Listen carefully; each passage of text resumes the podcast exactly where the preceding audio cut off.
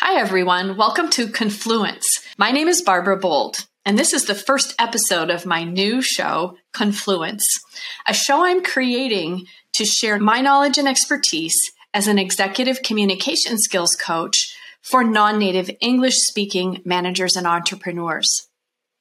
While the format of this show is going to involve me interviewing guests, for this pilot episode, I've invited my good friend and expert interviewer, Kate Bryan, to interview me about my experience so it'll be more fun and conversational. First of all, let me introduce Kate. Kate Bryan is an Emmy nominated producer, writer, and storyteller.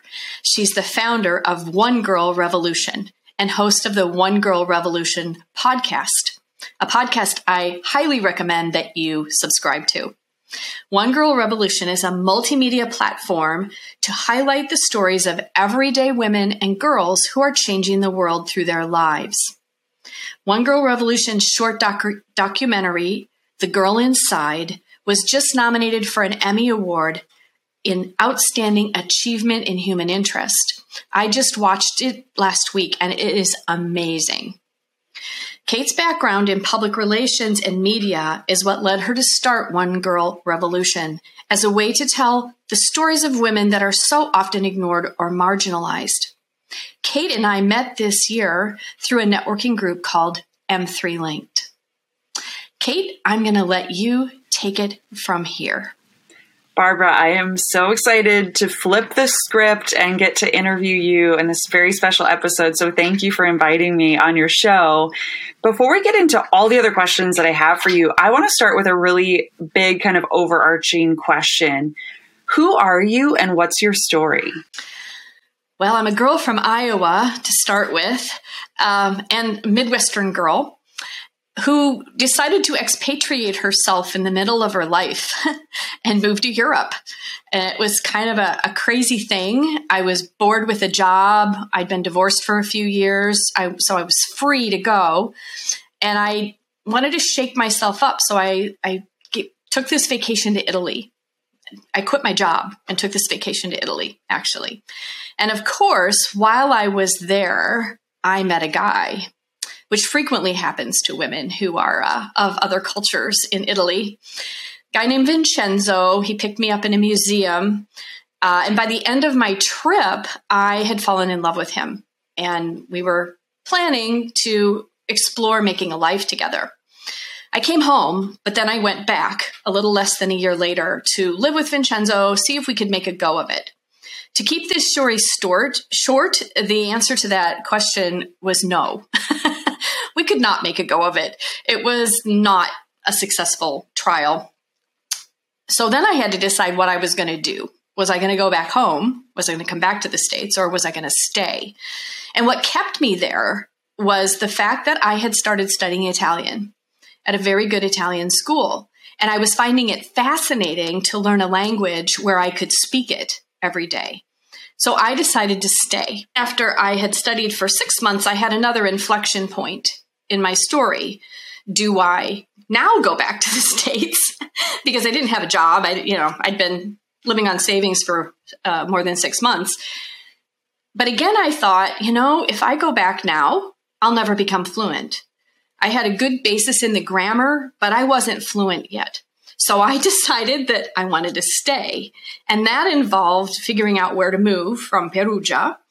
It just so happened that I ended up in Milan. And that's another story how that happened. Uh, but I did end up in Milan. I found, uh, and I basically created a life for myself out of zero.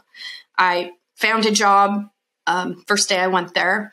Uh, ended up meeting a, a British woman who needed a flatmate and she we started living together i lived with her for three the first three years i was in milan and i was basically in milan for 11 years it i became very fluent in italian in that amount of time obviously the other thing that happened in milan that informs my what i do today is that i started teaching english it was the thing i could do uh, in that in that moment and i was very fortunate to get hired by a company a british company that taught me how to train.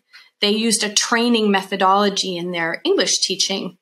So it a lot of the skills I have today, especially teaching presentation skills and international negotiation, which I taught for many years, I learned there. I learned those skills in that job in Milan. Uh, I'll just cut to the chase and say that I was in Europe for a total of 19 years. I ended up moving from Italy to Switzerland uh, after 11 years in Italy, uh, primarily for a couple of teaching jobs, and I did a lot of academic teaching while I lived in Switzerland, including um, I was very privileged to work for the École Polytechnique Fédérale de Lausanne, which is the acronym is EPFL. And if any Europeans are watching the video, they'll recognize that ac- acronym. It's a very prestigious technical university in uh, Switzerland. And I just had a ball teaching there. The students are super bright. Uh, I had wonderful, wonderful students and taught at that university for a total of 16 years. So that is a bit my story. You, someone might ask, so how did you end up back in the U.S., which is where I am now? And uh, interestingly, the catalyst was love. Uh, and uh, 10 years ago, I was home visiting my family, and I ended up hooking up on LinkedIn through LinkedIn with a guy I went to high school with in Iowa. And we're still together after 10 years. So that actually, that relationship worked. But love is an amazing motivator, as I'm sure you know. And uh, it, it took me there and it brought me back. I remember when you told me that story, Barbara, about what brought you back to the US, because that was one of the first questions that I remember thinking, like, oh my gosh, living in Europe, and you know, we both have lived in Europe for different amounts of time. Like, what brought you back? Because there's always something. But I think what's really inspiring about your story, and I think it's so good for everybody to think about, is we don't have to die to have many lives. And sometimes it can be love, can be a motivator or opportunity. And I love so many aspects of your story how you just jumped. Like you didn't necessarily have everything figured out. And I feel like that's just life. We don't have everything figured out. And there's never a perfect time to move. There's never a perfect time to, to, to take a job change, to um, take an opportunity. But you just have been so open your entire journey to whatever was coming next. So I want to talk about, Barbara, I want to talk about what you're doing now. So if a, a stranger met you on an elevator and asked you, what do you do? What would you say? I would say that I coach people to communicate clearly and effectively, and I'm especially good at that with people whose mother tongue is not English, who have English as a second language. That's primarily because of all those years that I spent uh, teaching those, uh, those that population. But it's it's a passion of mine. I love to help these people gain confidence and feel solid in their ability to get their ideas across and, and get what they need and get what they want. How did you how did you come to do that? Because I know when you're moving back and you're probably trying to figure out, okay, what what am I going to do next? How did you end up deciding to start your own business and to do what you're doing now? That's an interesting question, partially because I almost I had my own business also in Switzerland. So having my own business was something I just knew I was going to do because I tend not to work inside organizations. Uh, that's been a career pattern of mine over the years. But when I when I came back, I did intend to do more academic teaching because when I lived in Europe, I I always had an academic teaching job, and then the consultancy was sort of on the side. Uh, I tried that here. I had a couple of university positions, but I learned pretty quickly and kind of the hard way that the US academic environment is very different than the European academic environment. So it became clear to me pretty early that I wasn't going to have that academic anchor. So then the question became, how am I really going to make money? How am I going to make this pay? I had started in the early days of being back, which is 2013 was my first full year back in the US going after that intercultural communication space intercultural competency. I thought, oh, the automotive automotive industry is so global, that'll be an easy sell. And in fact, I didn't find that to be a particularly easy sell. A lot of people kind of didn't really know what it was at that time. I think that's changing a bit now. So I, what I decided in about 2018 was that people understand presentation skills. They understand pitching for example. They know what a pitch is. They typically know when they need to be doing it. I wanted a product or service that was tangible, that people could get their head around, that wasn't like the smoke and mirrors of, of intercultural communication. Interestingly, in what I do now, I've brought that intercultural communication piece back. I'm, but it's in the context of presenting. Well, I want to know what advice would you give to someone else who maybe went through a similar journey, or maybe they're in the midst of that right now? They're kind of at a crossroads where it's like, okay, what do I do now? Do I move? Do I have a job mm. change? Like, what do I start my own business? I think that can be really scary for a lot of yep. people um, because it is risky, right? Um, but what advice would you give to someone who maybe is in that in between stage or at that crossroads? Yeah, that, I'm glad you asked that question. That was very much where I was before I took the trip to Italy. And I was probably around your age when I did that. I was in uh, my mid 30s. And it was, I was terrified I was bored in my job. I really disliked it. I knew I needed to get out, but my gosh, what do you do? You think you need the next step clear in front of you before you take the leap or the step. But what I learned is that you have to leap first. You have to have the faith and courage and, and confidence in your own ability to land and just go for it. So let's talk about your business now, because I think that the listeners will want to hear more about who you're helping, different problems that people are facing. So, who are you helping? And then what kind of problems are they facing when you work with them? Well, the kinds of people I'm helping are non native English speaking professionals in companies. That's my target audience. I help other people as well. However, I have an ideal client right now who's so lovely. She's a Mexican woman who has lived in the States for 10 years and she's a purchasing professional. She's really good at purchasing. She has fantastic experience. And she went to her boss and said, I want a bigger role. And her boss said, You've got all of the qualifications. However, we need to work on your communication skills. And in fact, she herself was aware that people didn't always get her, that she wasn't always clear. She would get clarifying questions that would surprise her because she thought, I thought I said that. And, but someone, maybe an American or someone from another culture would say, would not have gotten her message. So luckily, the talent management person in this woman's company knows me. He's a guy that I've known for several years. And he reached out to me and he said, We're not sure if it's an accent problem or, you know, but we, I thought of you. I thought you could help her. And I said, Well, let's set up a call with her because if it's an accent issue, I can figure that out immediately. In the end, it's not an accent issue. She's very understandable in English. However, she, and this happens for a lot of non native speakers of English, she's putting English words in Spanish sentence structure. So I've also been able to help her understand if I have to pitch something to upper management, it's problem, solution, transformation. This is the structure. In all of my teaching and coaching, my goal is for my student to be able to do this for themselves when they're done. I think it's such an important tool, Barbara, because communication nowadays we know is so important, but everything in the world seems so divisive and people aren't listening to one another. And i i just have come to believe that i think a lot of times it's because we're not listening and or the person that we're listening to isn't communicating properly. So what you're doing is so powerful and important and needed in the world today. So i want to know are you uh, working with where are you working with people? Like, is it a lot of international people? Is it people that are here from somewhere else? Like, what are the demographics of the people that you're working with? And what are some of the biggest challenges that they're facing? Well, I can work with people anywhere. That's one of the things that COVID taught me.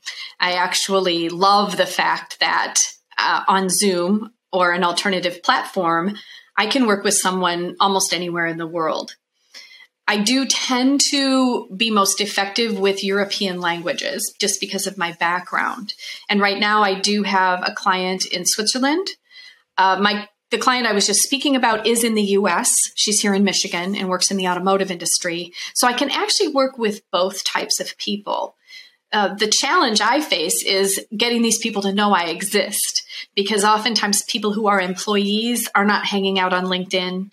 Uh, you know, they're not the places where I'm doing my marketing. So that's a, a challenge that I'm uh, dealing with right now. Yeah, like you said, I think that anyone could use your services because we all need to learn how to be better communicators. And, you know, even with our friends and our family, I think there are so many elements to um, what you're teaching, and anybody could use that. And that's why I'm so excited about your podcast and everything you have going on. But before we get into that, I'd love to know, Barbara, on a personal level, what change are you trying to create in the world through your work, through your life, through everything that you're doing? Well, the change I'm trying to create is for people to actually pay attention to communication, as you said, and and do it well so that we just are dealing with a higher level of clarity in the world.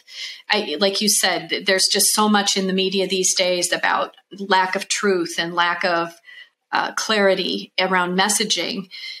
If we could all speak in a clear, if impactful way, things would change. It's so important for everyone to know how to tell their story too, right? So even just in our day-to-day lives, it's so important for us to know how to communicate what's going on in our lives, things that we've experienced. You know, uh, that's why I love doing the podcast that I'm doing. That's why I'm so excited about the podcast that you have coming up because it's so important for us to encourage everyone to use their voices, to learn how to communicate properly, um, and really like everything that we're doing in our day-to-day lives like that's writing our life story. That's writing our legacy. And so communication is so important. But barbara i want to talk about your show. I'm so excited. I'm excited that this is the pilot episode um, but i can't wait for everything that is to come with the show what can listeners expect from your show well, this is the pilot episode and it is a little bit of a work in progress yet. However, my intention is that one time in the month, one episode will be a teaching moment. So I will be doing some teaching in the context of confluence. The other um, virtual or virtual meeting will be me interviewing someone. And I'm bringing people so far, my list of people, I'm sure it will expand involves people who have some type of intercultural story to tell. They might be a person in a company who struggled with communication and has had to work on it, or it could be um, one woman I've already got on my list is a professor and she taught in Europe for 10 years and really saw the struggles of her students. So people like that who can speak to this issue of communication, communication across cultures. How can we do it better? Uh, what kinds of things do we need to know to do it better? I'm sure my list of interviewees is going to expand massively once I get started because, but already people are, are coming to the fore and coming to mind. So it'll be a combination of sort of instructional content and then this broader interview content. How did you come up with the name Confluence? That was kind of an, an intuitive thing. Uh, RJ, who you know, uh, is the gentleman who's producing the show, and he and I went back and forth. One of the early things we thought of was lost in translation, which I like, but it's overused. It was just used in too many contexts. But when I was really, and then I thought about something with intersection because it, it is intersection of culture and language, but it's really where the two things flow together. And I thought about river, a river, two rivers coming together and the confluence of these two rivers of language and culture. And uh, the name just popped into my head. It was like, Confluence. I like it. I think it's great. I think it's a great name. That's why I wanted to ask you. So, for people that are going to listen, which I'm really excited for them to listen, what are some examples? I know you gave a few examples of prospective guests, but who are some guests or types of guests that they can expect? And then what are some specific topics that you're hoping to cover? Well, specific topics from the standpoint of teaching will be the, the little little snippets of things that people can put into action. So I want the show to be a place where people come and listen and take something of value away the types of people I'm, I'm interviewing, for example, this first guest I'm planning to have in, in December is a friend of mine who's a global leadership coach. So she works with people every day who need to communicate effectively. She's also a Brazilian woman who lived in Italy for 12 years and now lives in the US. So she has her own journey to tell. And I, I think that a lot of the people will have some type of an intercultural journey to to talk about.